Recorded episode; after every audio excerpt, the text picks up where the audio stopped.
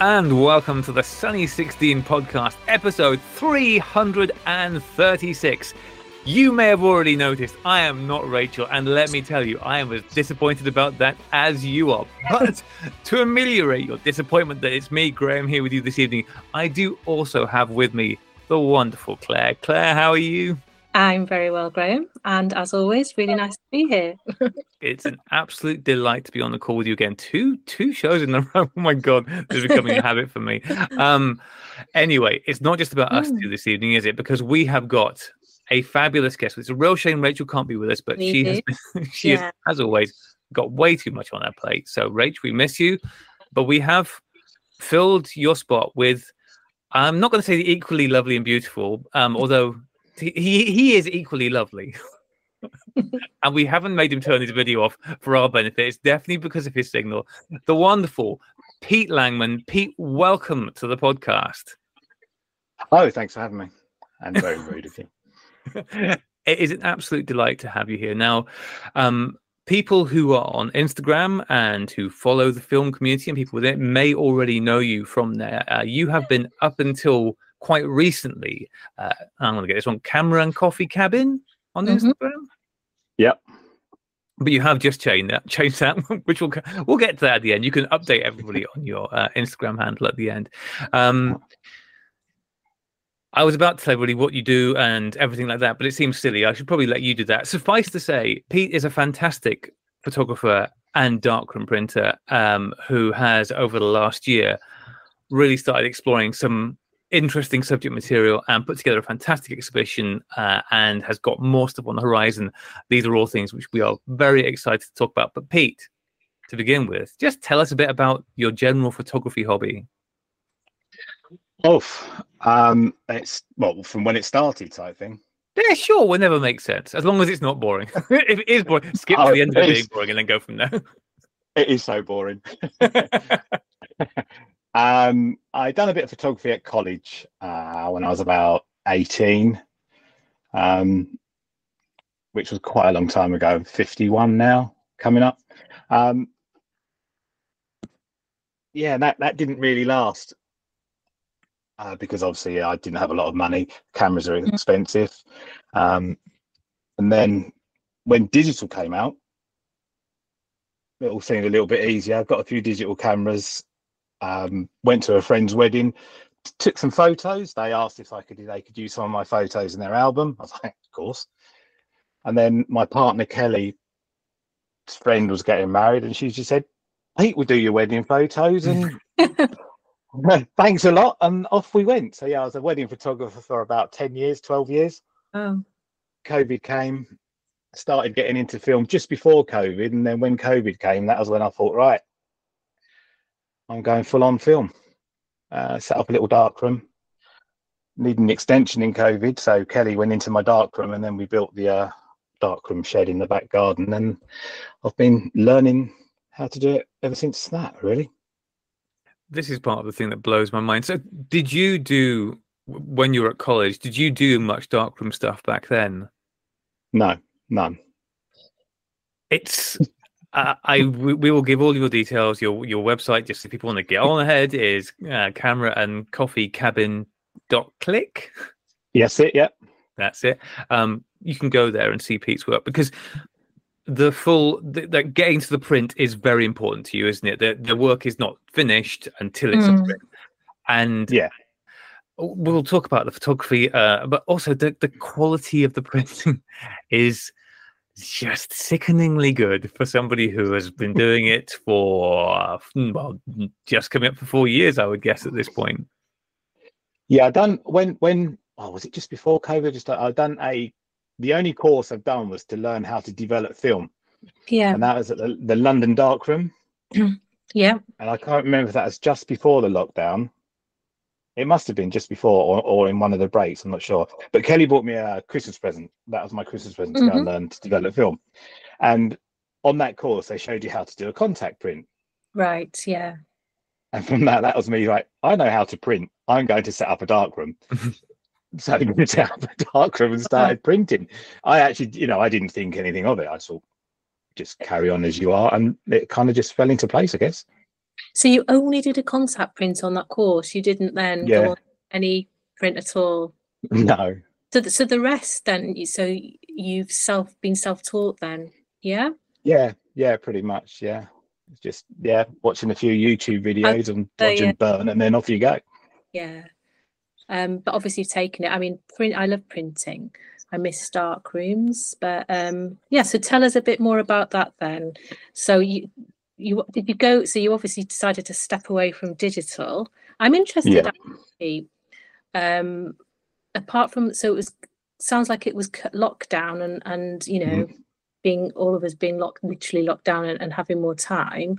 Um, Mhm. I can see how a, a dark room would would suit that. Just a quick question before we get on to your printing. Would you go back to digital ever? Or would you do, I- do you still dabble a bit hybrid or are you sticking strictly now to film? This year, I've Mm. booked another three weddings, four weddings. Oh, Um, wow. I've had a knee operation, so I can actually walk properly most of the time. uh, which is another one of the reasons I stopped doing weddings because I couldn't guarantee I could walk on the day of a wedding. Right. so I couldn't take any bookings in case I couldn't. Um, but yeah, I've booked another four weddings this year for the first time in five years.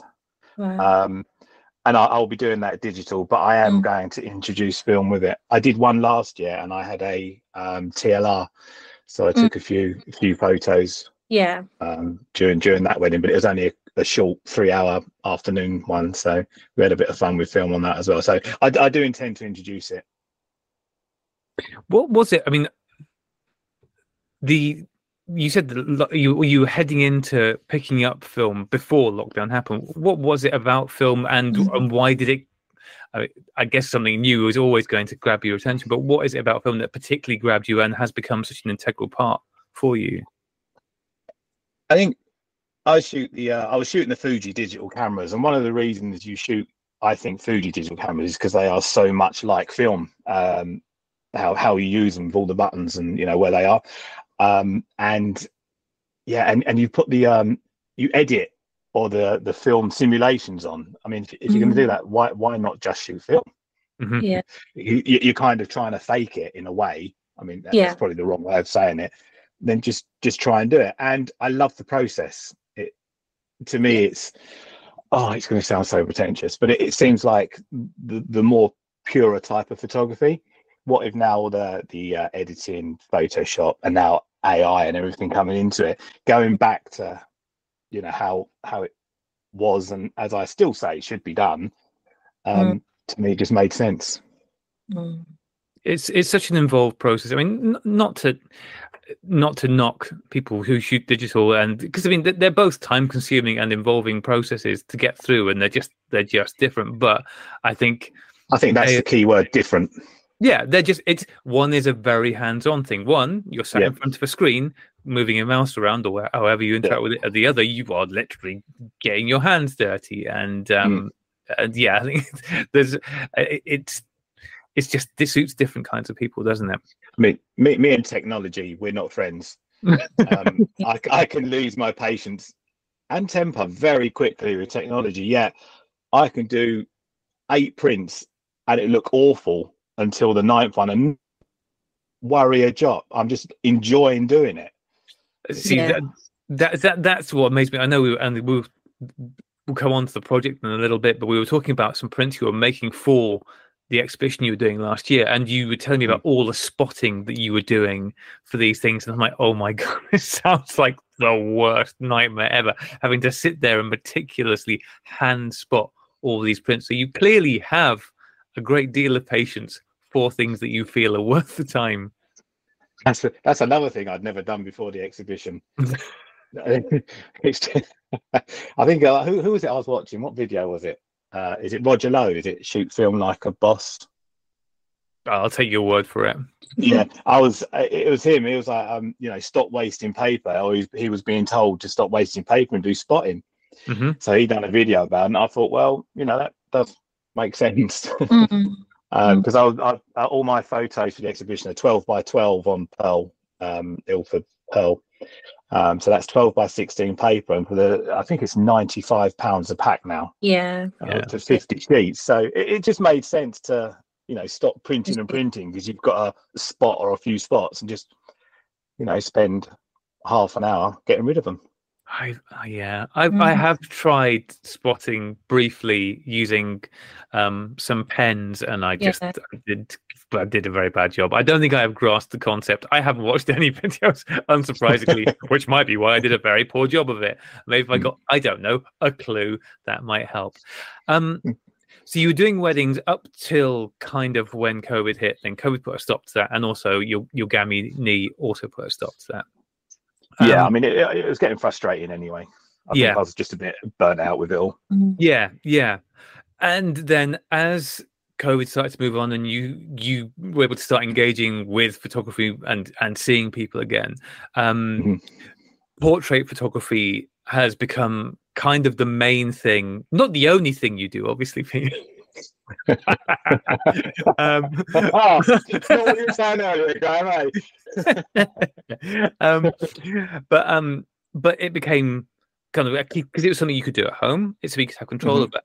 Um, and it feels like, in some ways, your style of mm. portrait photography is almost I haven't seen any of your wedding photography, but it feels like certainly like a reaction to what I picture as wedding photography in general. Um, wedding photography, you've got lots of very happy, smiley people. It's very mm. light and bright, and you know th- that's what most people are going for in their wedding photography, whereas your portrait photography uh, tends to be quite low key. Um, mm-hmm. th- it's quite. Um, you, you, said to me uh, to us before we got on, you know, you don't like your subjects to smile in their pictures. Uh, it's quite moody. That's. I mean, it's was this a reaction to what you've been doing, or was this just always been how you've wanted to shoot, but weddings were perhaps not the venue for it? yeah, I want everyone to be miserable at weddings. um, no, I just I I, I think a lot of you know with, with portraits, especially teens, like I was saying, with teenagers, they don't like to smile. It's not something they do naturally. Mm-hmm. um, so if you know a kid wants to sit there, look at his phone, let him sit and look at his phone. That's what he's like. That's how they're happy. That's how they look their best. That's you know, don't you can't. Oh, you don't want to sit there. One, two, three, smile. It's not that does that doesn't work for me. I'm like, yeah, just sit over there, do what you normally do, and I'll just take a photo. I sort of like I build my lighting up around them instead of you know me saying, right, you got to come over here, do this, do that. I'll say, go and sit against the wall, however you want, and then I'll build the lighting up around them. I only mm-hmm. ever use one light anyway, so it's not that hard. Um, it, yeah, it's it's just the way I work.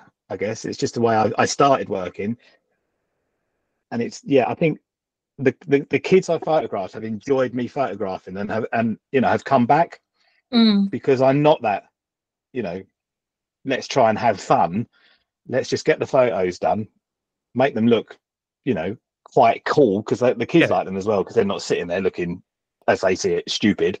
Yeah. Uh, and they actually like the photos. And I uh, sometimes as well I invite them into the dark room to see the process of them being printed if they want to. They can come back and watch the whole process, um, which again they enjoy because then it's kind of spreading that film and like darkroom vibe as well, and hopefully they get interested in it as well. So. So was it was it shooting these kids uh, and shooting them in the way that they wanted to be shot that then started to lead you down that direction for your other portraits as well? Yeah, I've always, even when I was doing portraits with digital, it was also still very dark, still a single light setup. It's just, it's just progressed from digital to film. Mm-hmm. I don't, I, I'm, I'm quite, I don't know, like I say, I'm quite dark in in my mind. So um, I, I, guess that comes out in my portraits. But I think with with teens as well, they're you know they're a bit what's it? My daughter says emo or whatever it is. So they're you know teens are quite dark as well, aren't they? They don't like I say, they don't want to look happy a lot of the time because it's not cool. So they're quite happy to sit and look miserable, which works for me as a photographer.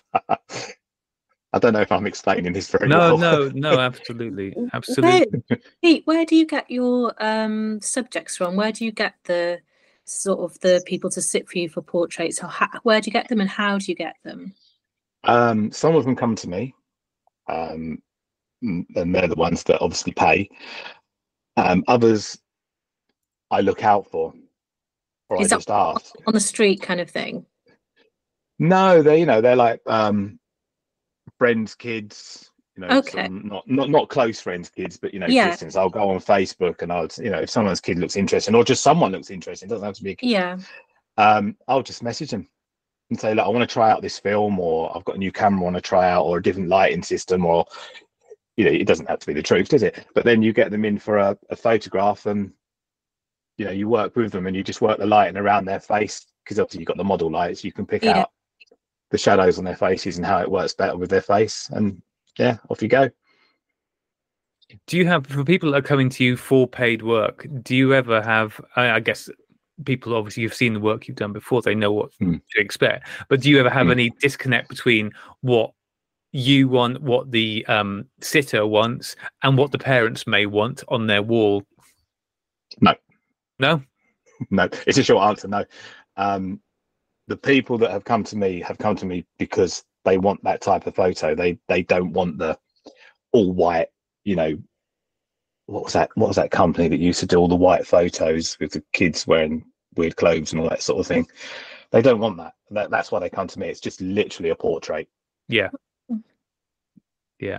That's cool. Can you talk a bit about because you've mentioned about you know getting these kids in single light setup, get stand against the wall. Can you because what blew my mind when we were chatting was the fact that you just kind of do all this amazing work essentially in your hallway at home, right? No, it's in the kitchen. Oh, in the kitchen. Sorry. Yeah, you we've got um, Wow. So you've made your kitchen your studio then? yeah, basically Okay. we've got um a table which just drag up to the other one end of the kitchen Yeah. um, and then there's a it's not a big space at all and then where the table was i'll throw a chair in there set up. That's probably why i only use a one light um Mm, a one light setup now. And yeah that's it. I mean all, all the walls are painted a particular color. Um down the whole of the downstairs is painted that color because i did have i tried to set up a studio um a long time ago now. And there's th- this color i use is a really deep dark gray uh, so the whole of the downstairs is painted that color because we both really like it. And you think it'd be really dark but it's not. It's really cozy. And when there's and it's it's that color that if you throw any color on it that color saturates it the gray just goes it's gone. Yeah. um it's a dulux thing. It's called ice storm 2 it's amazing if you ever want to use it And you just so you've got them sat in front of that, and you're just Yep. using single flash. What camera are you using for most of your work?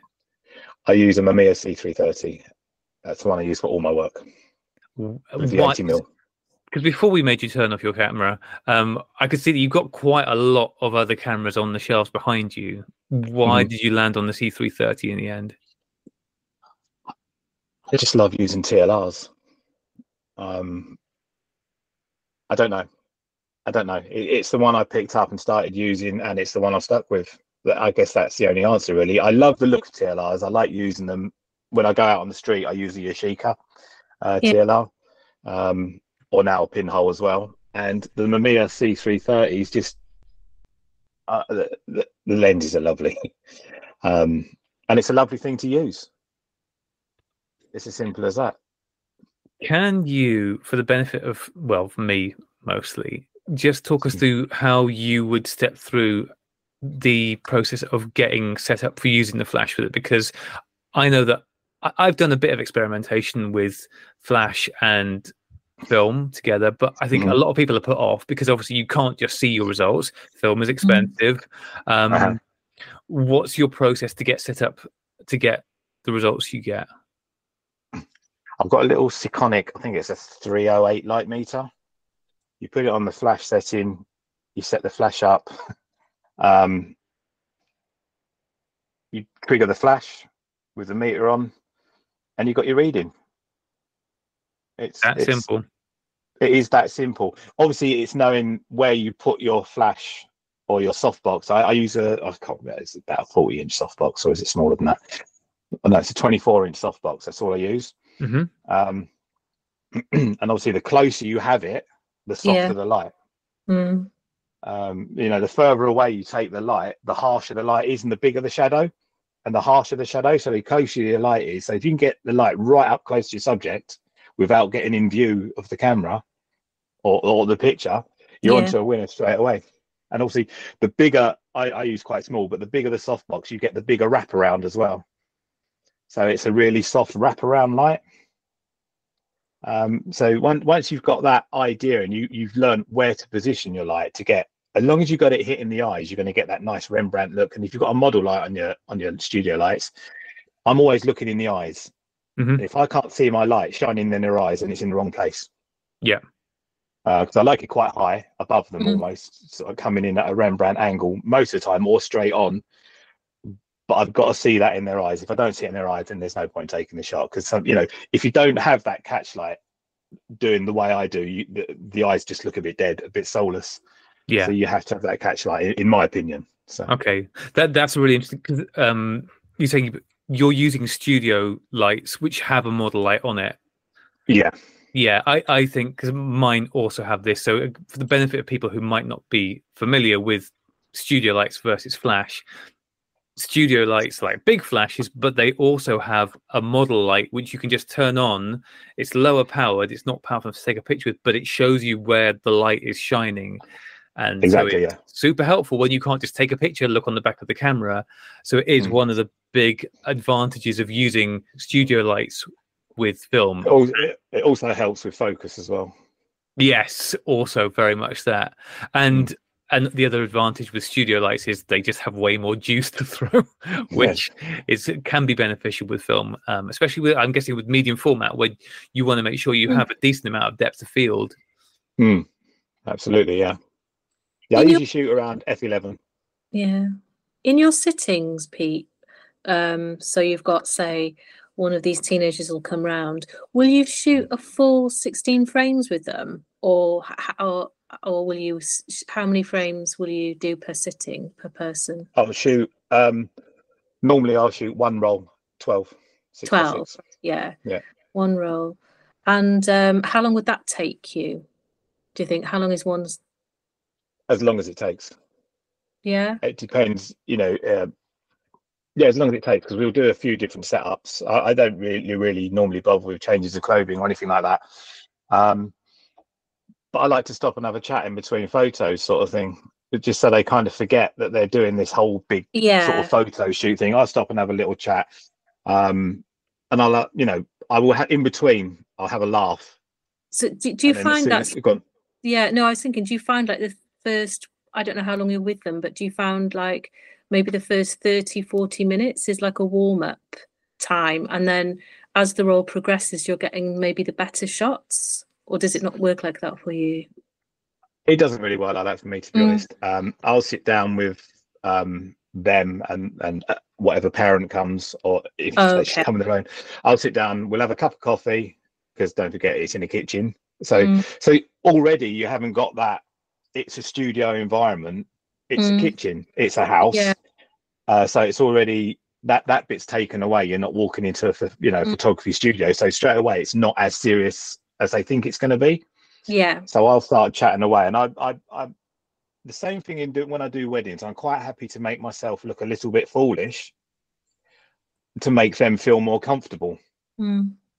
Um, I mean, I'm taking it some of the parents you know. I think that would, you Mm. know, I think I'd feel, I would feel it would put me off. I think I, uh, if I had, I don't know, a parent, if I was shooting a teenager, Mm. Had their parents watching and I didn't know them. I don't know if it, how I'd feel, whether I'd find it quite uncomfortable. I don't know. But it's, but you're not. Obviously, it doesn't bother you, Pete. what if the parents there? No, because the parents are there to be ridiculed to Yeah. get the um to get the teenager on side. Mhm. You know, yeah. What do you hate about your mum? What what she do to annoy you? and they they automatically start engaging with you.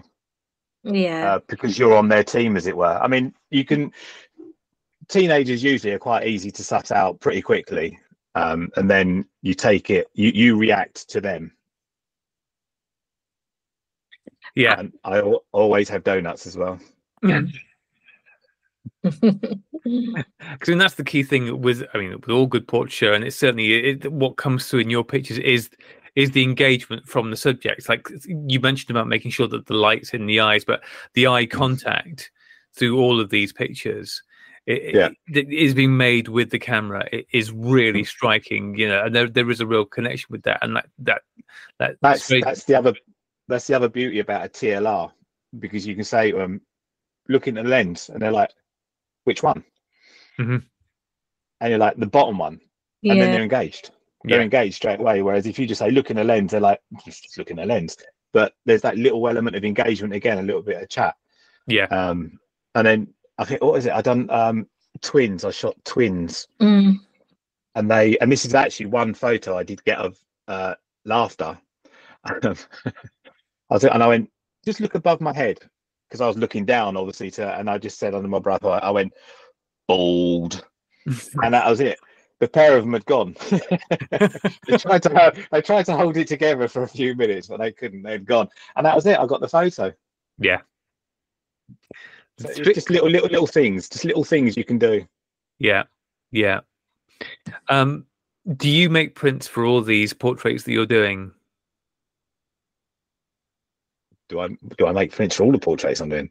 Yeah. So if, you, if you're it's like if you're doing if you're doing a portrait session for people, is, is is a print the end result for them always, or you know, or are they just sometimes getting files? But or is it like no, what you're getting at the end of this Print. portrait is it always a print? Yeah, always a print yeah i don't do digital um, i've only done digital for one client um, and that was my first one. Uh, but yeah she she had to pay for them um, because i really didn't want to do them. So no i don't i don't do gotcha. Into the dark Um, room and they are prints to hang on the wall. As it says i think it says on my i've got something written on the front of my page my front page of my website um that walls look better with prints on instead of you know files it, it says it on my website anyway yeah, yep. Walls look their best with timeless, intimate portraits shot on black and white film. there you go It's probably true. It's probably true. My walls are not looking better for my terrible prints being on them, but I think mine might be an exception. so you've been doing this for well, I guess it was three years last year. When uh, when did Mm. you you start?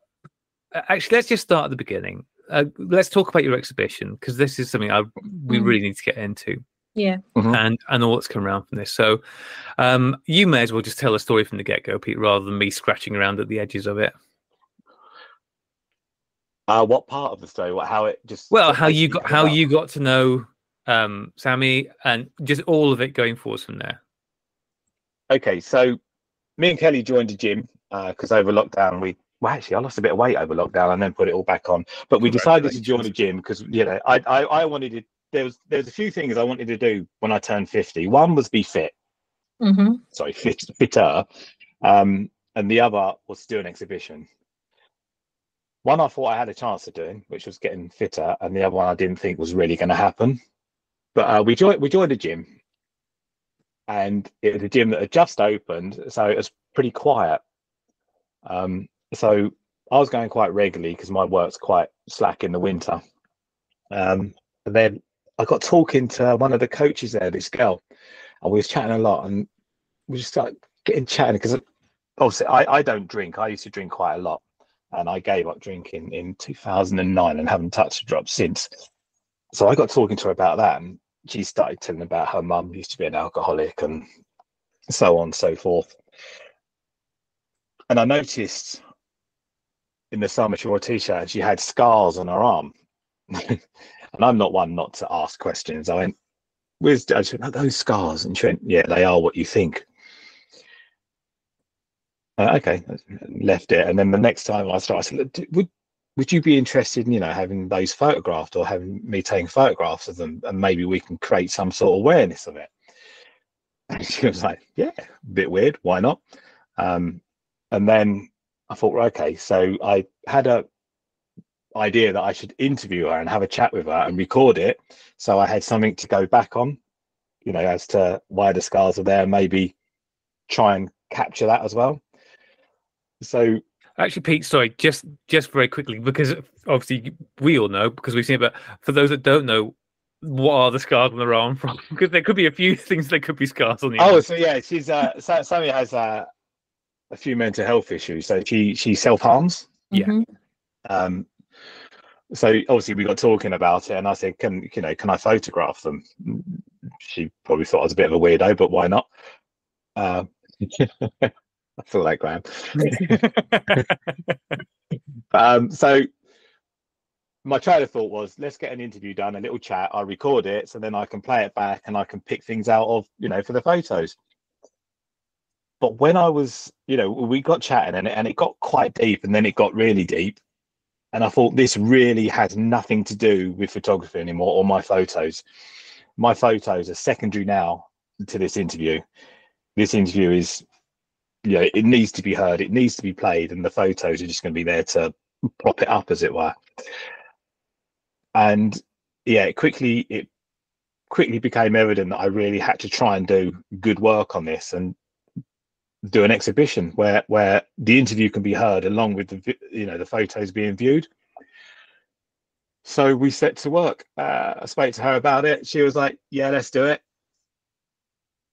and that's how it came about. So we we done it over two. I think we shot four rolls of film. We done it over two sittings. Mm-hmm. Uh, and then I just got into the darkroom and I ended up printing 17 images. Don't know why 17, it's just the way it worked out. Um, I mean, I made so many mistakes looking back on it now, but it, it what's done is done, and it, it, it was quite it was quite good. Um, and then, you know, we had people come to see it. I was a bit disappointed. I know I shouldn't I shouldn't have been, but I was a bit disappointed because some of the people that needed to see it didn't turn up or you know and I, I one of the teachers i spoke to there she said well the people that you need to see it are always the people that won't turn up because they're the ones that don't want to see it because it means they have to face something. Yeah. Um which was a real shame. Uh, but yeah afterwards we you know we took it all down and sort of like reassessed and yeah it was it was it was good. It was something really worth doing, and I, am I'm, I'm glad I've done it. I mean, it cost me a fortune because all the tickets were free and all that. But I would say to anyone, if you've got something in your head like this that you're thinking of doing, but you're too scared to do, or you think no one's going to be interested, just do it.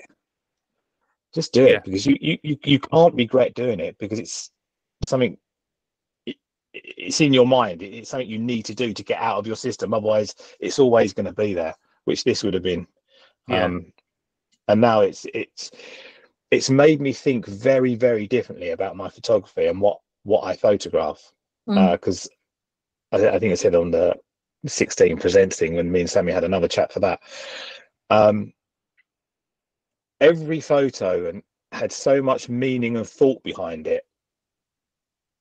I didn't take a photo for quite a long time after that because it all seemed a little bit pointless. Yeah. I mean, you know, what does it mean? What's it for? Why bother? Yeah. Um, which then I got a pinhole camera and it all changed. yeah. Once um, you've got a um, pinhole camera, you've effectively given yeah, up. Yeah, so it's the logical endpoint. um, so, so yeah, it was good. And then it's... we done the um, a um, then like I say, I done the um, the slideshow of it, so then it could go into schools because it's quite hard to move it all about. Yeah. Mm. Uh, so I'm hoping soon it's going to be taken up by schools. Not not for. I mean, it, it has been shown again, and that's for teacher training. Um, I think it's probably a little bit much for kids to see at a, you know at a certain age. So mm. it has been used for teacher training once already. So I'm hoping now this is done, it can go forward and be used more for that sort of thing. Yeah, it's the, the videos on your website. The video's also up on YouTube as well, isn't it? So people can go. Yeah. Links in the show notes to it. Um, mm. And as you've already described, it's a slideshow of Pete's images, which are fantastic, uh, with the narration from Sammy, the conversation in the background, not in the background, it, along with it, and I, the, and both pieces work so well together. I mean, they would both be impactful individually, but together the whole is it, it really works incredibly well. And I can completely see why, after having done something like this, it's going to feel difficult just taking snapshots for a while at least. Um, mm. Did you have any trepidation when you went into this, given given what the you know the reason behind you know, the fact that Sammy self harmed and that's what you're approaching? Was there much trepidation of oh boy, how how do I do this and do it in a respectful, meaningful way? did you have any concerns about that, or were you fairly confident that you could just that you had an idea about how it was going to work? It that's a really tough one because you are sort of it's a balancing act. You're treading a thin line, aren't you, of trying not to be gratuitous, but to Mm. show what what you needed to show. Uh, Sammy was on board every step of the way. She saw every print I done.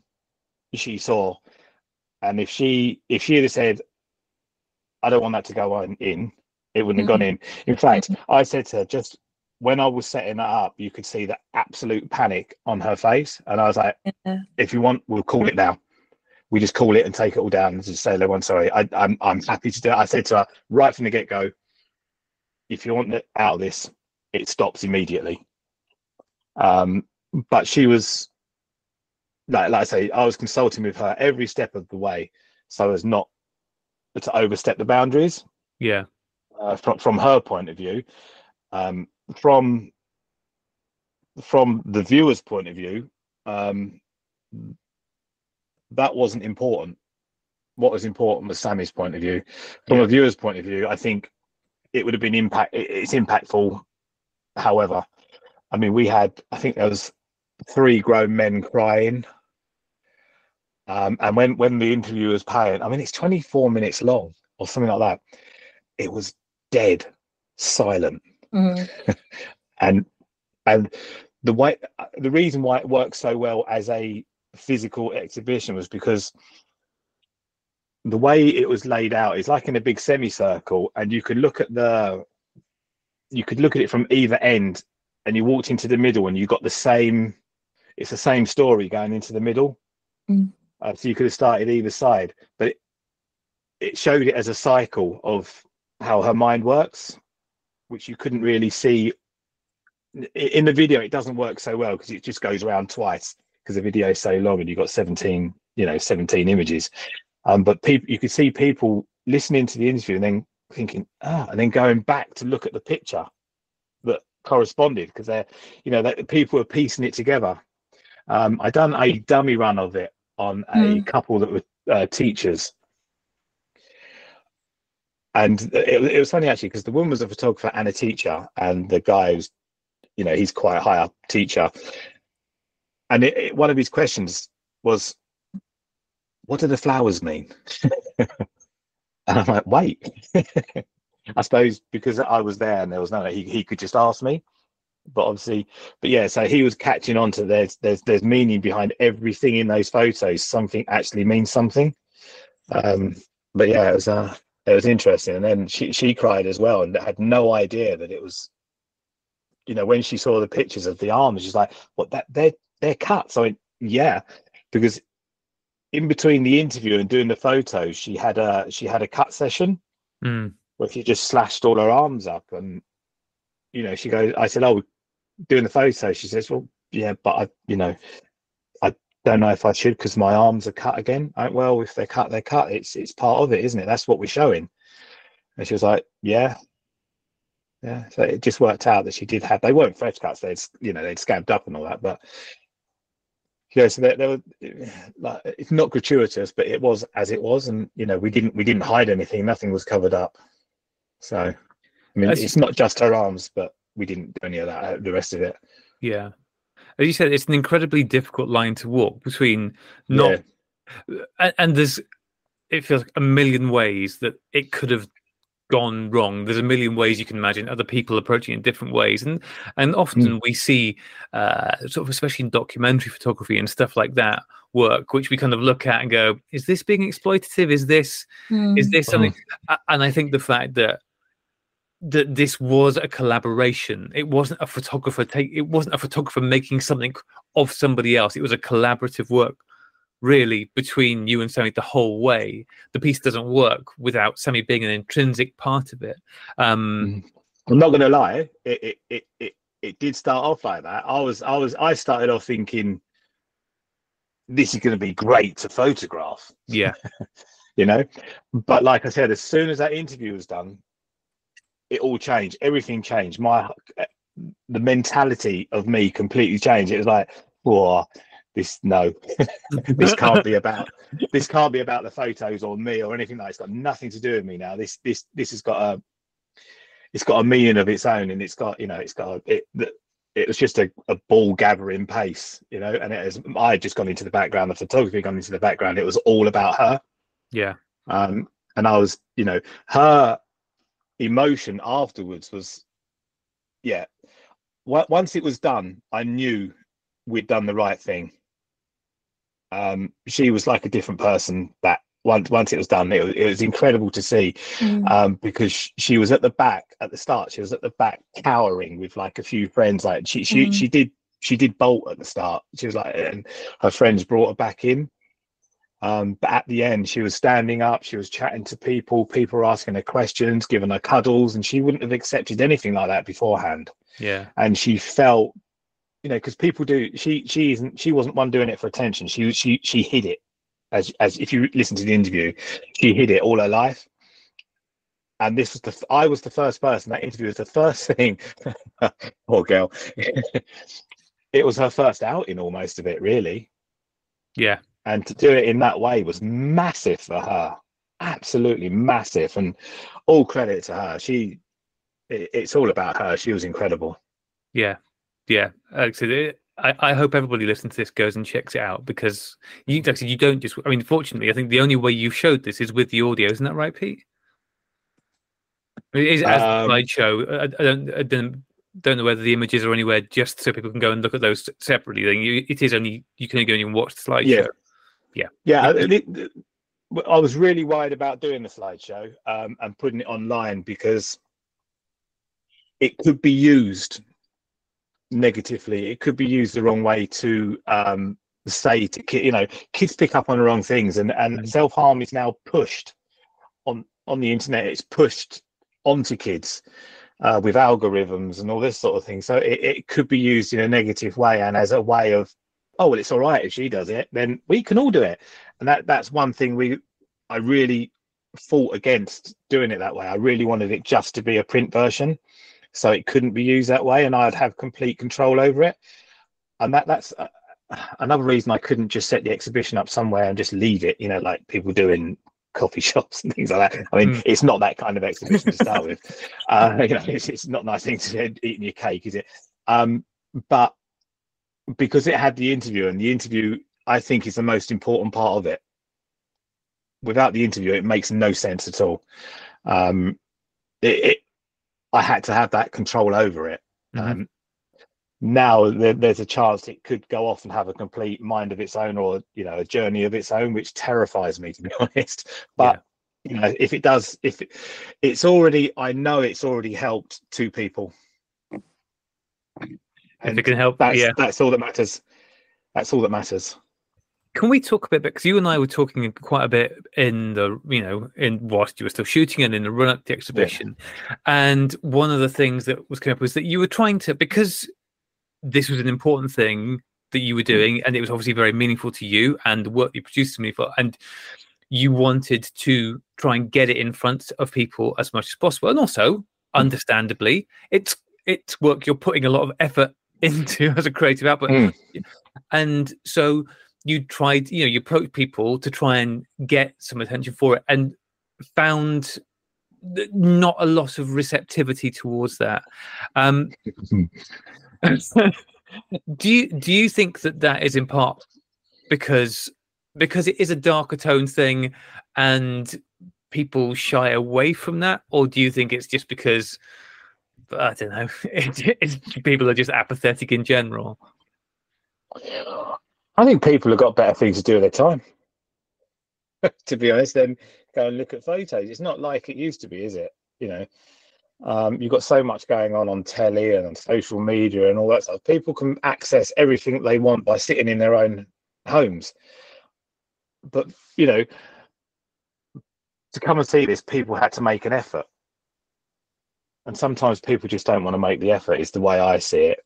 Um, I think I think you pointed me in the right direction. To be fair, Graham, on some of the points that I was sort of chasing the wrong sort of people uh, to start with, and you were dead right. Um, and then once I, you know, I started chasing ordinary people, um, it was it got traction. Um, and we, we had a we had a fair few people turn up, and, and the reception it got was was really good. So Mm. you know you can't I can't grumble. Claire, I'd be interested in your insight on this as well, because this is something that you've also done in the past. You've Mhm. had exhibitions, you've organised them. How how difficult have you found it to get people to turn up to a thing? You know, because you put so much Oh, work into these things, like Oh, to exhibitions. Um, especially if they're not ones that are part of something bigger. yeah. Because you you did that uh, a couple of years ago, that solo exhibition, didn't you? That was slightly ruined by COVID happening, which wasn't Oh, really yeah. Yeah, that well, that was yeah, that's my solo exhibition. That was in a local gallery. So to be honest, I had some support there because um, the gallery themselves have their own sort of client list and they put their own kind of Mm. invites out as well as me kind of inviting. So I did get some people to turn up. I think the the, the problem I had was obviously I, I was supposed to run for so was it two months and then I ended up hanging for six months and a lot of that to an empty because of the COVID Mm. on on the on the subject of apathy, I would say I think that's every. I think that is a thing. I mean, Mm. I love, I love. Um, I mean, I don't want to digress too much, but you know, like I love going. To, I love films. I love uh, going Do to the cinema. Yeah, do yeah. And quite often, like the other, this weekend, I've been busy working all weekend, but I took a break. I went to see uh, David Lynch film because they were playing it locally. Mulholland Drive, my favorite, one of my favorite films.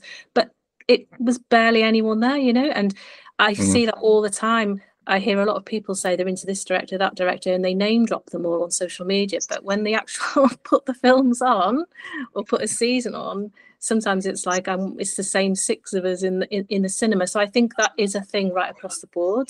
Um, apathy, getting people to show up for anything, I think is quite difficult. But I think that if we make our work to think, I- I think it's about asking ourselves a question as well sometimes about why why are we doing this work? Are we doing it for other people? Are we doing it because we feel a need to do it? And if other people like it or come along to it or followers or whatever, that's an added Mm. bonus, but it shouldn't stop us doing the work. Um, from the mental health point of view, I'm quite interesting because I've got many incarnations, and one of them is I actually um, do a lot of work within the field of mental health. Um, and I actually did a lot with mental health and the arts and Mhm. se- and being part of uh, mental health arts festivals and so on. And I did a I did a series of work myself actually with young people, photographing them. Very different approach and a different style to you.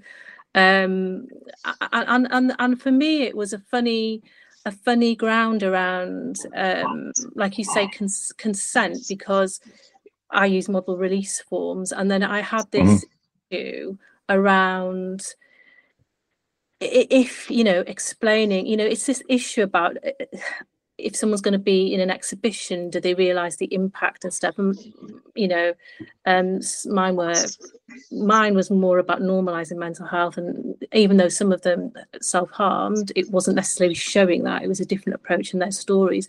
But there was still an issue for me around even if they agree and they sign it what happens if someone um, says I don't want to go through with it now, and, and, and you know, and if there's a cost involved and all that, it was an uncomfortable territory for me. I thought I don't know, Mm. um, but um, I I w- but I think if yeah, who were you chasing, Pete? Uh, Graham said that you chased you were chasing the wrong people. Who were the wrong people to come to? Was that to attend the exhibition?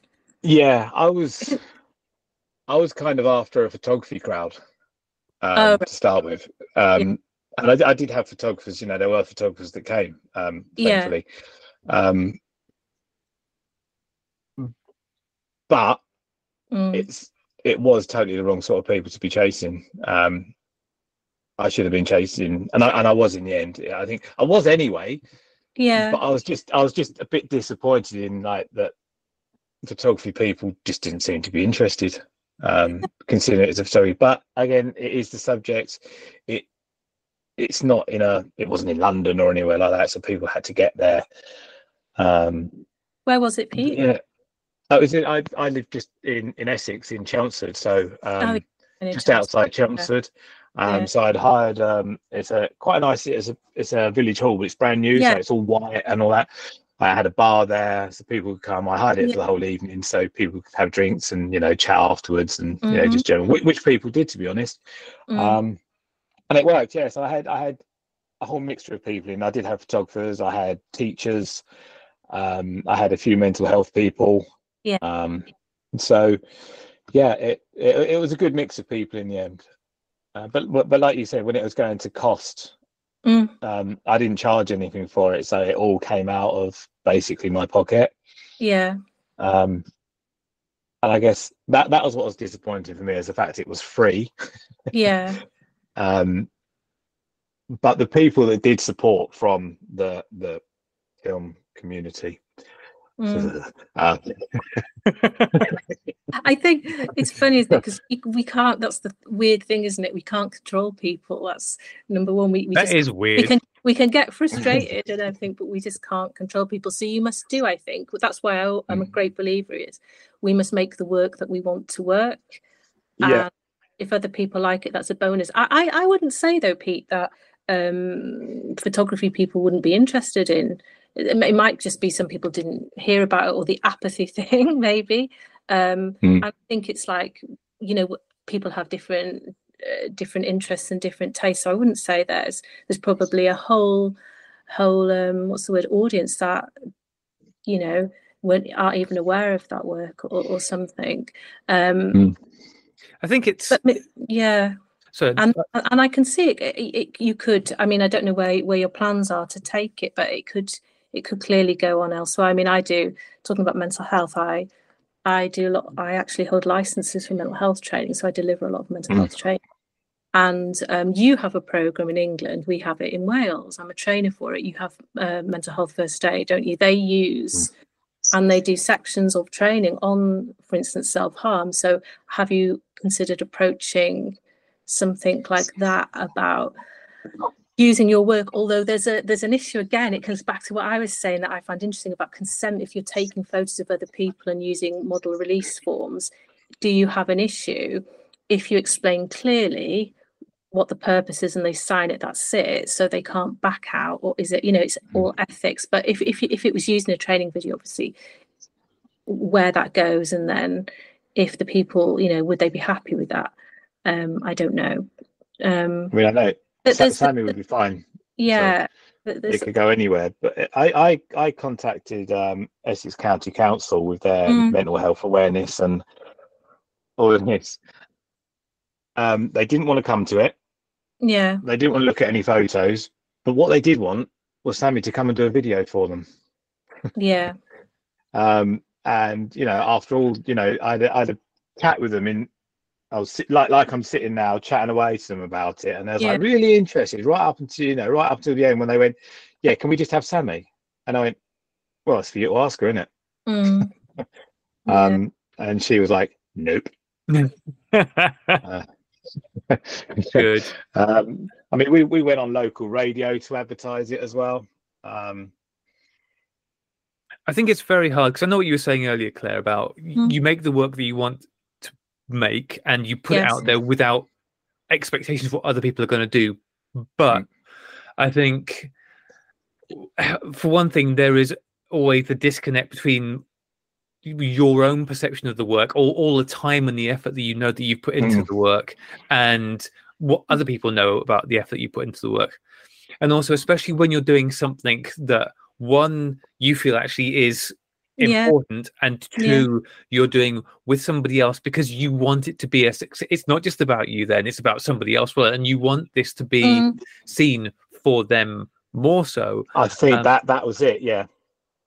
Um it's hard and and it is it is very hard and, you know and, uh, and it's hard and it's disappointing and sometimes as well it can be frustrating if especially if we are quite supportive of other people's works whether it's online or whatever and you don't and it ends up being a one-way traffic i think you kind of need to reevaluate it but i don't know i would i think you've done i mean just to get it exhibited i think is a real achievement and then Hmm. you can i would be seeing it as that's the that's that was number one kind of thing maybe that was my Oh, first it's the beginning. that was my first run and Yeah. and you know you know all that stuff around okay what have i learned what worked what have, what worked and what hasn't worked so well and what you know what do i need to tweak about and like you say getting more people there is is one thing or different people and how do i how do i even access those people how do those people even know mm. that they you know this is this is going to be shown you know and that's tricky i think sometimes isn't it I think one of the things I have learned, and I will do yeah. next time, is charge. Yeah. Is charge for the tickets, because if people aren't paying, they'll take the tickets because you know there's, there's, a limited amount of people you can have in a village hall. Ah, right, okay. They'll yeah. take the tickets, but because they haven't paid, yeah, they just won't turn up. Yeah, they're like, wow, whatever, I can't want to go now. Yeah, but if but... someone's paid five pounds, yeah. even two pounds, mm. they're going, well, I've, I've, bought a ticket, I'm going to yeah. go. You know, I mean, maybe they get a free drink if they, you know, they five I have a free drink or whatever. Yeah. Um, but yeah, I've, I've, I've definitely learned a lot from doing it. And and don't get me wrong, it sounds like I'm being negative about no. it. I'm not. I, I it was amazing. It was amazing for me, and it was amazing for Sammy. Um, and she she deserves so much credit. To be fair, for doing it, it was it was incredible for, for her to do it.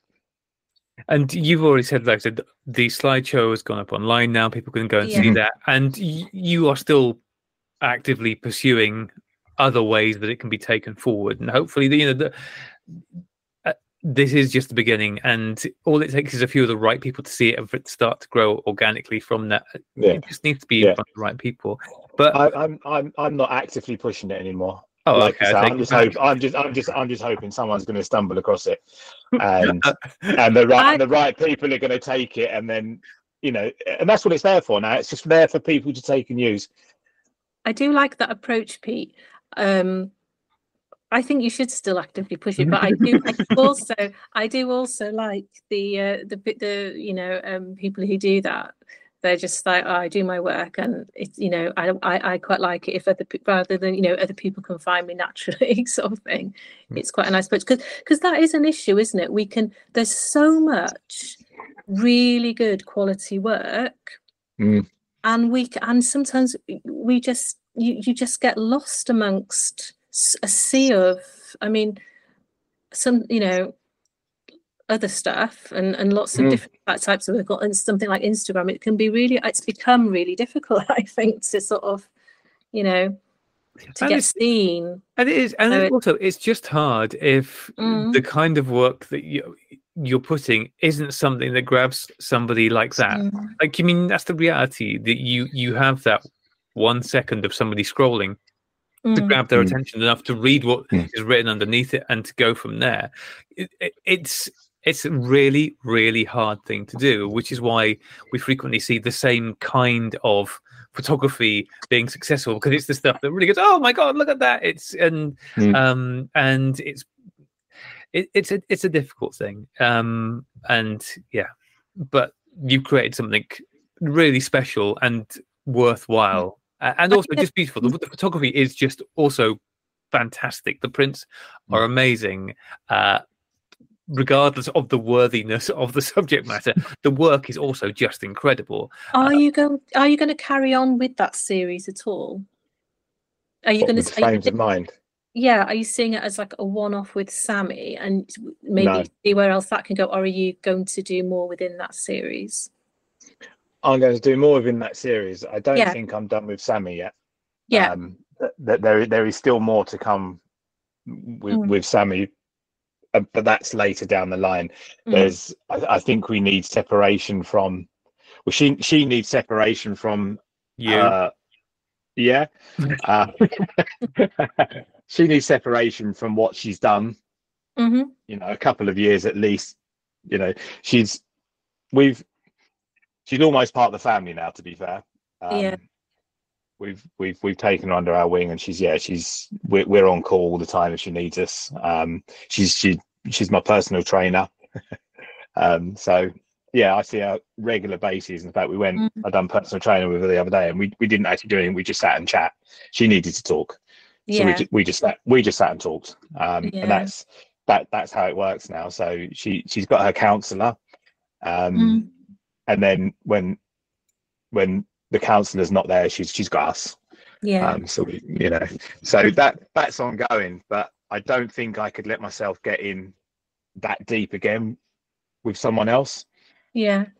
Because I can't have, you know, it, it, it'd be constant otherwise. So, um, yeah, I've got I've got to be fairly selective in what I do next. Um, I'm going to do myself kind of next, and that'll be the next frames of mind, which I would like to exhibit as well. Um, I think I think that's the way it's going to go. Um, we'll see. But I, I was, like I was saying earlier, I was intending to start something at the weekend, gone, but something else came up. Mr. Jimmy Hickford. go and visit him. A good thing to do. A good thing to do. Mhm. Go and visit our friend Jimmy. Um, so what? Given that that's at some point in the future, a- and Mhm. you already mentioned like the fact that doing something like this afterwards, like Mm. ah, yeah, everything else, oh, all this stuff that I used to find fun. Why does the world look so great to me? what What is next? What is what are you going to do to kind of get yourself really back into that frame of mind? Uh, Yeah. I've uh, there's there's a few things I've um I've been learning to try and edit video. Um, Oh, well done. Yeah. uh, Graham would be interested actually because uh, I I like Graham ride a motorbike. Um, and with I didn't say this earlier actually. Um, I'm trying. I'm, I'm thinking I'm going to do maybe something YouTubey or just short sort of thing of me riding around on my motorbike with a pinhole camera, not attached to the bike. You know, just stopping off Mhm. Yeah. taking photos and that sort of thing. Um, I fancy doing a bit of a tour, and uh, Wales, Wales has come up actually in that. So I Oh, was thinking of going across, you know, going across to Wales and on the motorbike, and doing a whole sort of series of videos and you know photographs uh, with the and, and did you say pinhole specifically pinhole? Yeah, just pinhole. Yeah. Yeah, I do like pinhole. What is it about lit- Pinhole that's captured Yeah. your your imagination? Um, it's bloody Neil Piper's fault. I was chatting to him at the last analog thing, um, and I was thinking about doing it anyway, but he said, "Yeah, you should get into it. You, you'll enjoy it." And then I was chatting to um, Steve Lloyd at Chroma Camera, and of course he's gone off on one about his cube thing, so I bought one. Okay. Um, I was just going to ask you, you you're going to use that? Are you going to make your own cameras out of No, no, tin no, cans and I- Oh God, no. um, not a chance. Um, I've got I've got that, and I really enjoy using it. I've recently got into it, and I'm absolutely loving it because it's, it's it's a completely different thought process. It's Mm, you know with with with ordinary cameras, you can you can get lost in the sharpness and the detail it produces, which can get you out of a sticky situation. Or basically, you can be a Mm. crap photo, but if it's sharp and all that, it, it can look all right. But with Pinhole, it's all about the way I see it is creating. Well, it's about composition and drama yeah, in. And, and and a lot of it's in the print for me as well. Is getting the Yeah. print right yeah, uh, to create that drama. yeah. Um, and, and at first, I really struggled because of the lack of detail. I was like, oh, why, why would I do this? And I've got a perfectly sharp camera and all that. But I, I think it was about within three prints. I'm like, I really enjoy this. I Yeah. really like the look of it. So it's it's just something that I've really started. I've, I've taken on and I take Oh. it with me everywhere now. So yeah, that, that's the way forward for that. Um, yeah. Oh, I look forward to seeing those. I do. I do love Pinhole, and I, I noticed talking of um, Neil I, I, I, I, what's his name? Andrew, Andrew Bartram. Mhm. That's does the one. Yeah. Yeah.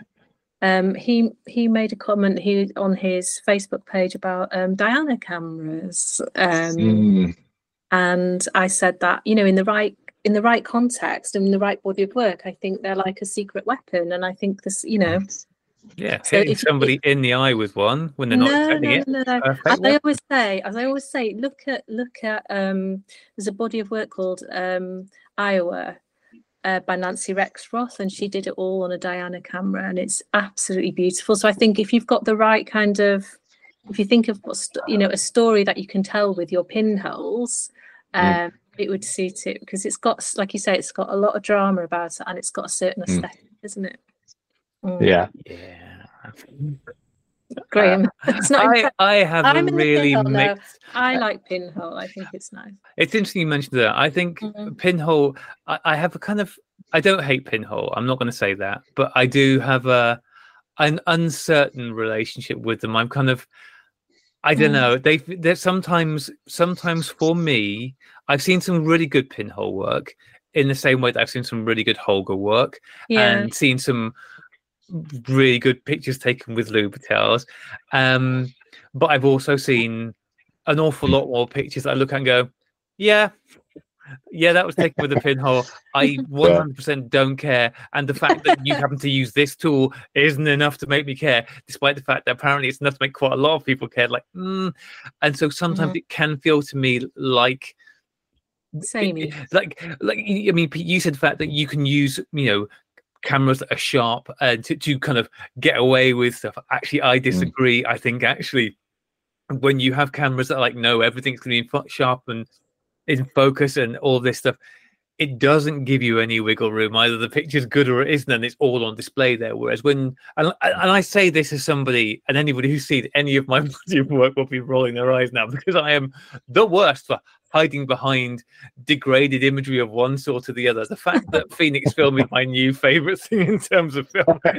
like, your, your shots on that on that on that from that film are really great. Oh, thank you. I mean, the it's flower one that... and the, everything. Yeah. Yeah, I was lucky with it on holiday. It was a good choice for that. But so, mm. I, I realized fully that I am speaking from a, a, position of weakness here. But um, yeah, I think I suppose that's the thing. Like, I feel like Pinhole is exact that kind of thing. Like, it can absolutely produce amazing work, but I feel like sometimes the aesthetic that it gives is just kind of given the person, oh, this is cool because it's pinhole. I'm like, mm, still, yeah, just mm. being on pinhole mm-hmm. isn't enough for me. So it does need to be good work. And I suppose I sometimes, as with lomography of all sorts, and, and as with other things like this, you can just see stuff that you look at and go, oh, this is popular just because it happens to have been done with this thing and it's of this style. And so, um, I know um, what you're saying, but I think if you think it through, um, oh yeah. Think what you're going to shoot with it. That would suit it, and because it is, it does feel very much. I mean, I love it because it's so dreamy. So it it feels like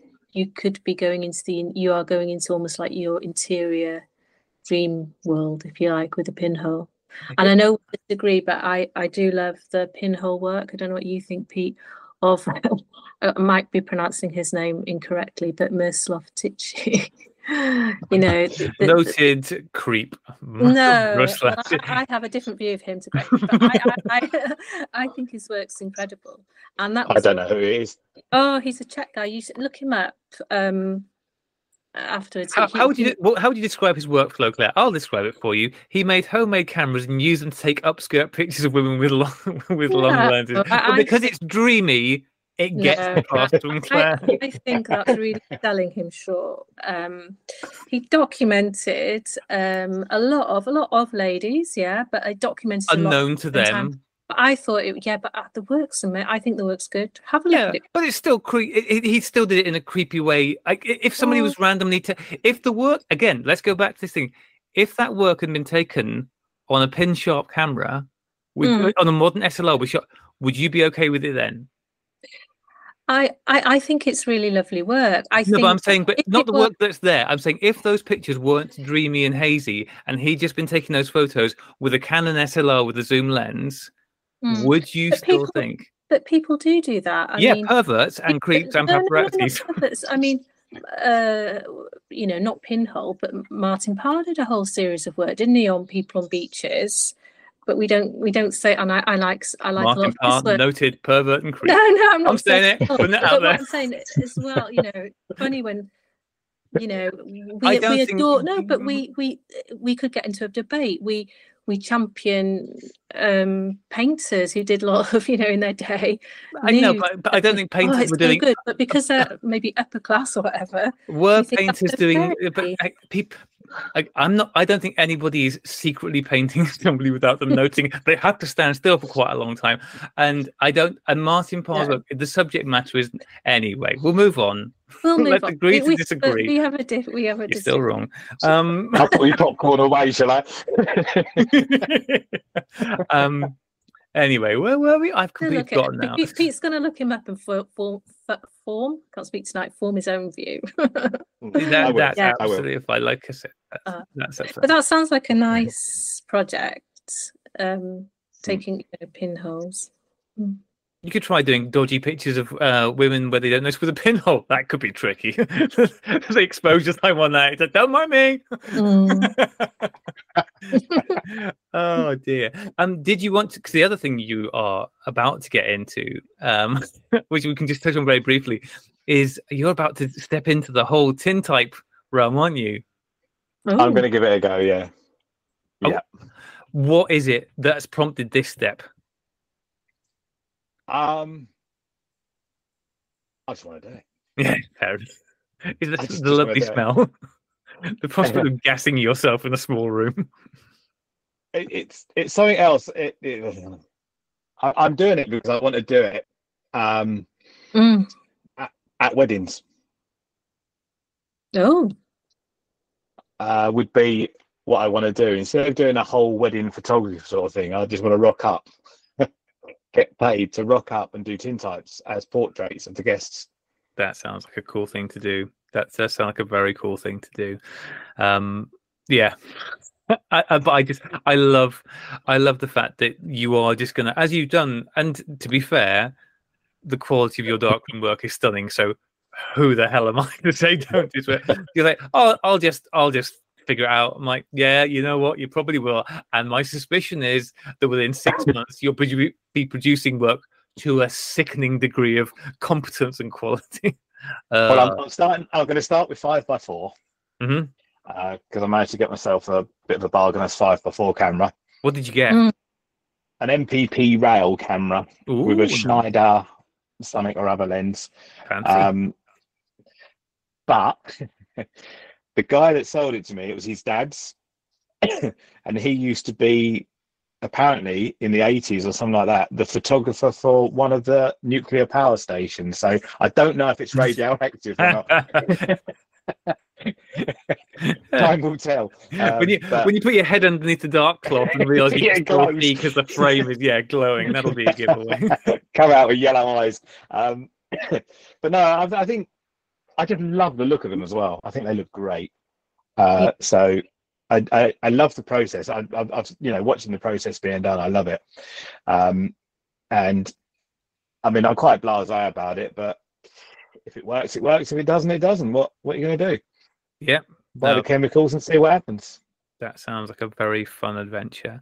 Um, we should probably start wrapping up because we have been Yeah. gassing for quite some time. So was- important things, Pete. Sorry, Claire. I was just going to say, I'm just looking as as we're speaking.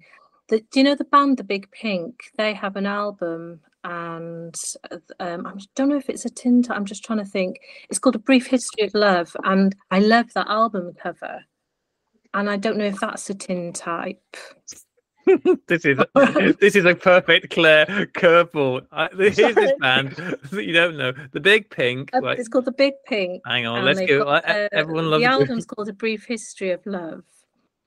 This is where it's Uh, going to turn out that it's actually a crayon. Um, and uh, I, I really love the album cover, and I'm not sure if that's like um, a tin type. no idea. It's it has certainly has the look of it. You'll know the song Velvet. It's a re- I love that song. It's really good. But anyway, it's nice. So it has a, a nice aesthetic. So yeah, I- I'm just trying to Google. of, of Yeah, all, you of all the look tin types in history, I love the fact that we get a, a semi-obscure album cover. Not that obscure, to be fair. The big, even though I've heard the Big Pinks, they cannot be that obscure. Um, where was I before we were Big Pinked? Um, we were tin typing with Pete. tin Yes. typing with Pete. Yes. tin typing with Mavis Beaker. Um, Pete, let's Mm. remind people again. So your Instagram handle first, which is no longer Yeah. actually. I'm not even going to repeat what Yeah. it is no longer because that'll make it more confusing. What is your Instagram handle now? Grain against the machine. Grain Against the Machine, which there will of course be a link in the show notes. And your website is camera and coffee cabin dot click, which is perfect, Yep. where people can go and they can see both your portrait photography, which is fantastic, and also they can see the slideshow with audio um, Yeah. from your exhibition. Um, if they want to go and see it on YouTube, what is your YouTube channel? That is Camera and Coffee Cabin as well. That is also Camera and Coffee Cabin. Believe I'm making Yeah. it easy here for you people. Um, Claire, is there anything you would like to let our listeners know about this week? no, I don't think there is Graham. Is there anything you want to keep hidden The from big, them this the week? big pink the big thing. album. go and check out the Big Pink yeah. album and watch more. And listen, go and watch, Watch Mulholland Mulholland Drive if it's on that you're. I don't think I've seen. I haven't seen Mm. Mulholland Drive. I haven't Mm. seen. I don't think I've ever seen any David Lynch films. I'm a bad person. Oh, I love them. really? It's funny. I don't think you brought them up on the show before. And I, and I and he has a really good quote, David Lynch, which I also agree with. He David Lynch, Pete. I, I don't know. You probably probably know this. I don't know. You are you a David Lynch fan or? or... I don't watch hardly any films. so- Okay. Well, I love David Lynch, but anyway, he he's um he's someone that he really doesn't like talking about his work, and um he also says that he gets really frustrated. He he doesn't understand why people feel that all his artwork because he he he he does photo photography as well, you know, um has to make has because a lot of people go it doesn't make sense. And it, like he, he says life doesn't make sense half the time. So why do people That's true, isn't it? Yeah. and I, I, th- I think it's really yeah really true. The other thing actually i did watch recently the other night i didn't um there was a documentary on on cindy sherman and that was very um interesting as well. Where was that? here's another one. I don't know what i watched it on. I was sc- scanning um I what's the feel so uncultured listening to you, Sue. yeah no no I mean, and so- yeah, look at her work. Well, I like her work. Um, but she was another one anyway that said she really doesn't like talking about her work. yeah. Um, Mm. it's interesting to me that you know, yeah, some people like to think, well, whatever you make of it, you make of it, kind of thing. And we Mhm. could all come along and, and look at, you know, your exhibitions, Pete, and think that picture means this to me, and Graham would think something else, and that's perfectly off, off. You know, that's good. Mhm. Yeah. Fine. I don't know. I disagree. I think everybody should agree with what I think.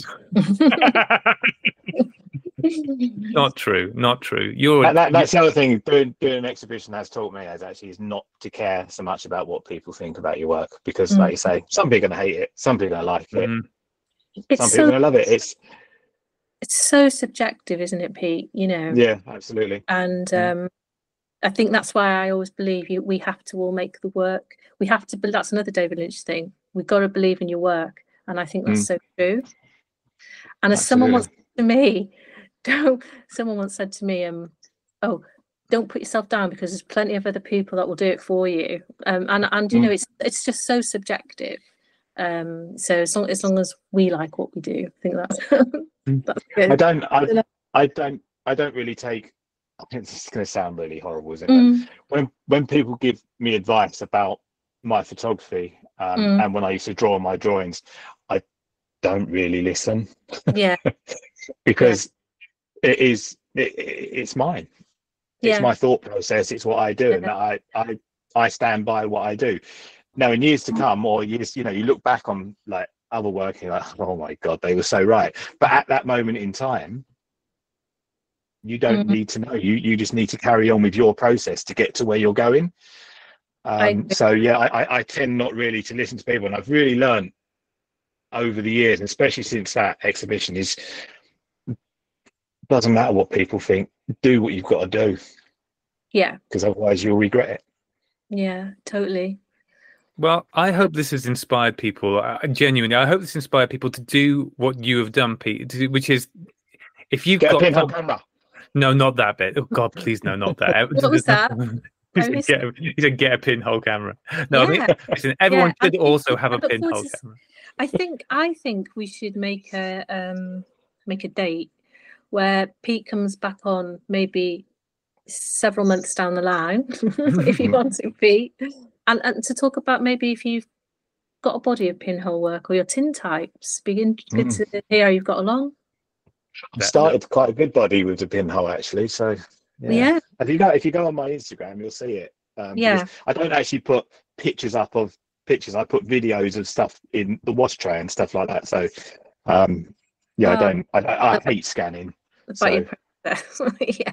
I can't, I can't be bothered with it. It's funny, isn't it? Everyone goes, oh, hey, we all, everyone goes, oh, I've got loads of scanning to do. um, I'd rather spend an hour in the dark room yeah, than five minutes scanning. no, I'm with you. I mean, dark, they are very um, therapeutic. Um, I find dark rooms really therapeutic. They certainly are. I'm gonna. I you- listen, I I'm gonna. You're like a magician. I'm, I'm, I'm just going to keep talking now because Graham wants to I go know. to bed. Yeah, I, I'm wrapping. this- I'm, ra- I'm wrapping this up. You too. no, no more quotes. No more dark report. I, I, love, I, we'll probably end up chatting for much longer after this, but this is getting long now. So I'm going to to finish. Well, It's only a little bit of editing. What are you worried about? I love the fact you think I'm going to edit this. Um, yeah. So what I really want people to take inspiration from one, obviously go and see Pete's work and just s- see the and be in, and be sickened and inspired by the fact that the quality of Pete's work, especially his darkroom work, after Mhm. such a short length of time, but also be inspired by his approach of. I want this exhibition to be a thing, therefore I am going to make this exhibition be a thing. Don't wait for somebody to give you permission to do something. Don't wait for someone to open the door and usher you in because you will wait forever. Just Yeah. go and make it happen. Kick doors down, or just go right. Fine, I'm gonna. I want this to be a thing. I believe in this work. I want it to be out there. I'll just do it. I, I know that Absolutely. There can be this stigma with oh you know you oh you did the exhibition yourself you were it's like yeah i did good for me and i have so much respect for that Yeah. um just Yeah. just get on with it because like i said if you're waiting for somebody else to come and spot you in a crowd you'll wait Mm. forever so just And don't then there's for all doors the politics and all the agendas, so you just have to do your own thing. just It's a very big own crowd. Yeah, Mm. exactly, exactly. So just get out there, make your own noise, have Mm. fun doing it. And if only three people turn up, then good for you. Three people turned up and just enjoy eating all of the vol au vents and nibbles to yourself. That's what I say. Um, uh, we will have after or uh, at some point in the music, we have got a couple of bits to go on the end of the show this week, which I really want to tag on, which I haven't done Mm. before. So first off, we have got an audio email from Alex Morrison. So he sent us a lovely long email, um, which he then very kindly sent us an audio thing. So I'll add that on. And secondly, and even uh, not to downplay Alex's thing, which I'm sure is fantastic. I haven't actually listened yet because I only saw it today. We have got a report from the wonderful Billy Sanford, uh, our very good friend, and uh, well, part of the co-host team. Really, I'm going to say from the Imaging USA show that took place recently in. You'll be stunned to hear this, the USA. So we've got a field report from Billy, which I will also add on to the end. So stay tuned for those things. You do not want to miss this. All the hottest takes from Billy, I am sure, and whatever gaggle of ne'er do wells he will have met out there, because there were some rough types going to that thing. I heard. Was that in Alabama? I think it. w- Uh, no, it wasn't. It was in Louisville, Kentucky, I believe. Um, home of the negative something or other podcast. I don't know. so, some, some, some such thing. Anyway, um, Pete, thank you again so much for joining us this evening. Mm. It's been Thanks for really having me. talking to you, and I cannot wait to see what you do Yep. next because Yeah. this has been fantastic. Inside. And yeah, your approach to work is really interesting, and the quality of stuff that you put out is There's an approach. yes. And Claire, lovely talking to you as always. And Thank you. listeners, thank you so much. We will be back, or somebody will be back in a couple of weeks. Until then, goodbye. Goodbye. Bye.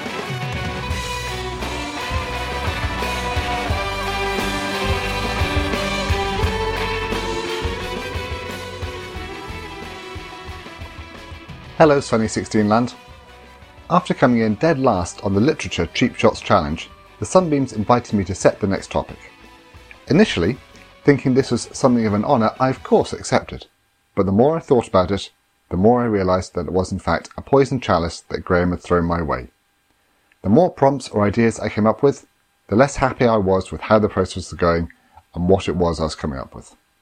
Whilst I may have been guilty of overthinking things, the part of the literature challenge I enjoyed most was how open it was, and how it could be interpreted so many different ways. I had ideas around game, toy, art, and a few other single word prompts, but none of them felt quite right, and I will freely admit that with young kids at home, toy might have been seen as something of a cop out. Then, when I was out on a run yesterday, inspiration hit. Whilst thinking if I could expand on the game prompt, the free association which comes with a cold, wet, muddy run led me to start thinking about games I used to play with my family when I was growing up, and Trivial Pursuit popped into my head, and more significantly, the green wedge for arts and literature. That nicely leaves another five wedges and categories up for grabs, and the categories lend themselves nicely to a widely interpretable but somewhat focused criteria. If I remember them correctly, they're history, the yellow wedge, natural world, orange, culture, pink, science, brown, and geography blue. So, this is a very long-winded way of saying that the next category for the Cheap Shots Challenge is my favourite Trivial Pursuit wedge when I was growing up history. And if you can sneak a yellow wedge into the frame, so much the better.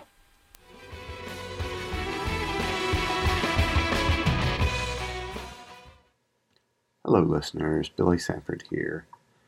When I spoke recently with Rachel on episode 334, I mentioned that Imaging USA, a photography convention, was going to be held in Louisville, Kentucky at the end of January 2024, and that I was going to be in attendance. And we discussed the possibility of me filing a field report from uh, the convention and if you have grown accustomed over the years to the expert field reports of the photography show and analog spotlight by Graham and Claire and others, um, then let me be the first to say be prepared to be disappointed. I had certainly hoped uh, that I might be able to get some interviews of exhibitors or attendees of the event, and that just ended up not really happening um, for a variety of reasons. But uh, I, I did still want to file a report of my experiences of the event, give everybody a little bit of insight into what the event is all about. Um, maybe how a photography convention goes in the United States. Um, probably not a lot of surprises in that respect, um, but still might be interesting to some folks. So, Imaging USA is the convention. It is hosted by the PPA, the Professional Photographers of America. And of course, given the state of the photography industry, most professional photographers are self employed these days. So the PPA, the organization, um, provides you know benefits for photographers who want to join up. Uh, maybe discounts on gear, uh, workshop opportunities, insurance coverage for their gear, uh, networking opportunities, um, tips and tricks for how to you know be as successful as possible in their business. Uh, these sorts of benefits um, come to the members of the PPA as professional photographers, and the convention itself is sort of uh, one weekend to wrap all of that up. There are workshop opportunities, networking opportunities. There is a huge expo with plenty of exhibitors uh, chances for photographers to learn or hone their techniques or learn about uh, new um, techniques or opportunities or ways to you know make their business more successful. So uh, looking at the different classes that they had they did have classes around techniques and uh, like lighting or posing or uh, uh, different um, enhancements to Photoshop or Lightroom that photographers may want to employ. There was one very specific class around film photography in the digital age that I will touch on in just a little bit. Um, but those were classes centered around techniques, I would say, related to photography. Uh, there were other classes that were maybe more centered around running a business or the mindset of someone who is self employed in an artistic, creative uh, capacity. Uh, classes like Thinking Like a CEO, uh, Building Your Personal Brand, uh, Habits, Productivity, and Mindset, Building an Online Business pricing strategies, uh, volume strategies in photography, uh, marketing, uh, setting up a DE and I environment in your business with your approach to your clientele. So these were classes again meant to help photographers who are self-employed in building their business. Uh, in terms of types of photography, Uh, there were classes that involved or centered around wildlife and portraits and boudoir and fashion and family portraits and school and sports and food and products and weddings and newborns and fine art and headshots and dance, uh, fire department and law enforcement, maternity, pet photography, landscape photography, and then just within weddings themselves, uh, classes on off camera flash, uh, video work, um, strategies all the way from booking through delivery and setting expectations with the clients. So those last few classes were all within the realm of wedding photography. So again, just you know, a wide variety of offering and classes for photographers. Again, uh, largely self-employed could be wedding photographers, could be freelance photojournalists, could be portrait photographers, newborn, uh, maternity, uh, event photographers, as mentioned. So lots of classes. The classes start really before the main event um, and continue on throughout the weekend. But the expo only starts on Sunday since most photographers, uh, Saturday is the busiest day of the week for them, I suppose. Um, so the expo part of the convention runs on Sunday, Monday, and Tuesday.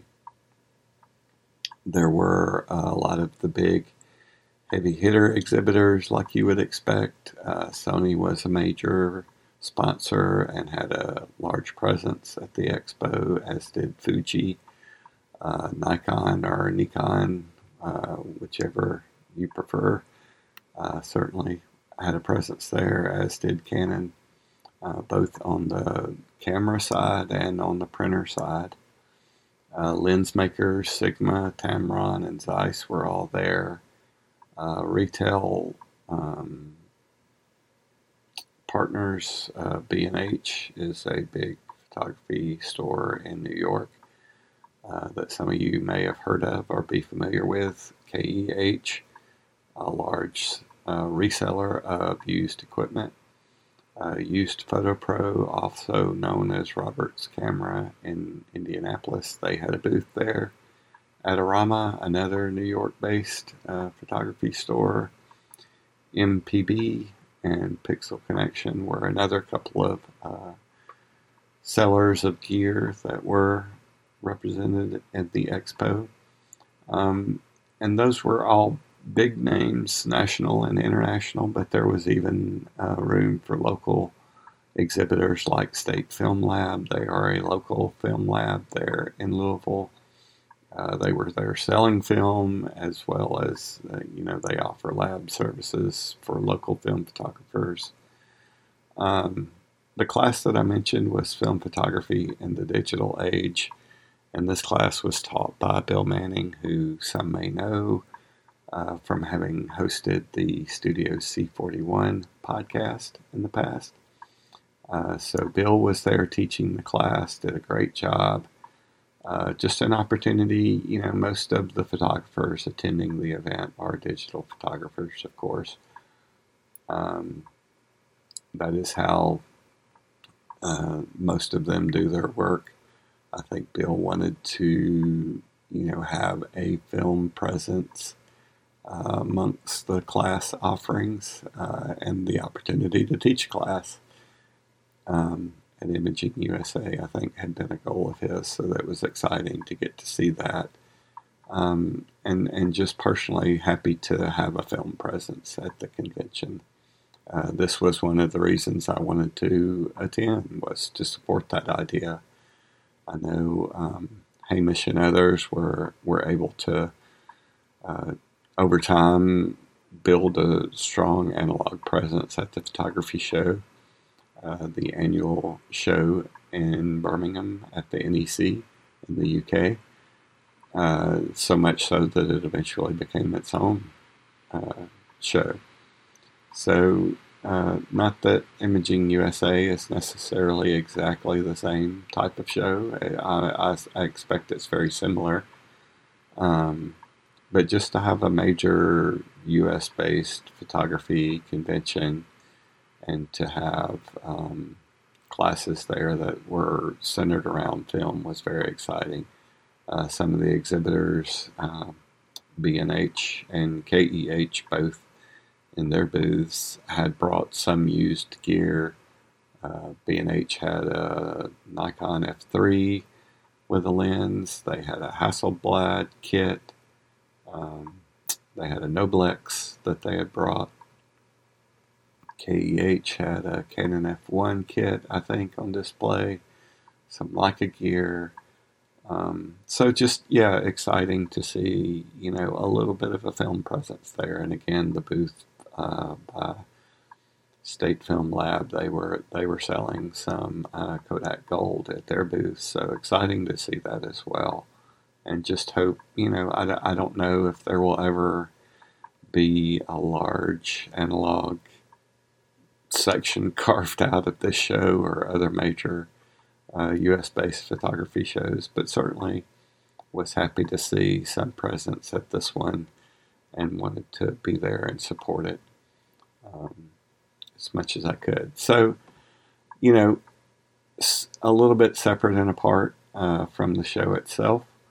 I would say uh, many listening will know that Louisville, Kentucky is the home base of Mike Gutterman, uh, host of the Negative Positives Film Photography Podcast. So, it was exciting to get to see um, Mike. We we did have we went out on a photo walk on Sunday afternoon uh, that was sponsored by KEH and led again by Bill Manning. Um, so fun to see Bill at that. Fun to meet Mike in person and get to go on this photo walk with him. Got to see him take some pictures of his beloved uh, Louisville fire escapes with an APS camera, uh, no less. So Mike uh, showed up true to form. Uh, Bill's former, or, or, Bill's co-host, one of his co-hosts on Stu- Studio C41, Stephen Wallace, was also there at the event and there during the photo walk. And after the photo walk, uh, Mike, Bill, Stephen, and I all went to one of Mike's local um, pizza places to enjoy some dinner. So fun getting to hang out with those guys uh, for the evening and, and talk a little film photography and, and just day to day life. Great to meet those guys and, and be able to spend some time catching up over dinner with them a couple of other attendees um, that I was really happy to have the opportunity to meet on the on that photo walk were also uh, David Mahaly, who many will know as the old camera guy from YouTube, and his son Joe, who is the subject of many of the portraits that that Dave um, features on his YouTube channel. So great meeting those guys and getting to hang out with them for the afternoon as well. Louisville is a very photogenic city. Um, just had a great time. Uh, hanging out, meeting other photographers, catching up, uh, talking a little shop, learning about what's new out there. Um, Canon was there. That is my digital uh, camera, and had the opportunity to get the get that cleaned while I was there. Canon was offering that, um, so that was fun, and got to catch up with a few other uh, Canon shooters while I was waiting in line to to do that. Uh, one of the things that I didn't notice and probably wouldn't have noticed that was missing from this convention uh, until somebody else mentioned it was drones. Uh, it seems like drone photography was a really big thing four or five years ago. And uh, even though I have never been to one of these conventions before, I would have to imagine that during that time frame there were classes about drone photography and videography and probably drone manufacturers as exhibitors for the expo. Uh, but there was none of that this year. Um, no classes about it, no one selling drones or drone related materials so or gear. So I, you know, take that for what you will. Um, drone photography may have come and gone and, and be past its prime. You know, maybe at least here in the States, there's, uh, you know, it, people can just do it as a hobby, but technically there are rules and regulations you're supposed to abide by. Um, licensing that is supposed to be in place if you're going to do that commercially. I suppose that may have um, scared some people off from employing it and making it a part of their what they offer to their clients, or or maybe it really was just a fad that has come and gone. I don't know. But uh, one notable thing that uh, seemed to be absent, considering how uh, much it was being talked about just a few years ago, but no presence at the uh, at the convention. So yeah, that's kind of my wrap up. Uh, field report from Imaging USA, uh, Louisville, Kentucky, January 2024. Uh, sorry, I did not get any interviews of attendees or exhibitors from the event, but hope you found this at least a little bit interesting to, to hear about what all was going on at the convention. And um, yeah, hope everyone is doing well and uh, take care and have a great 2024.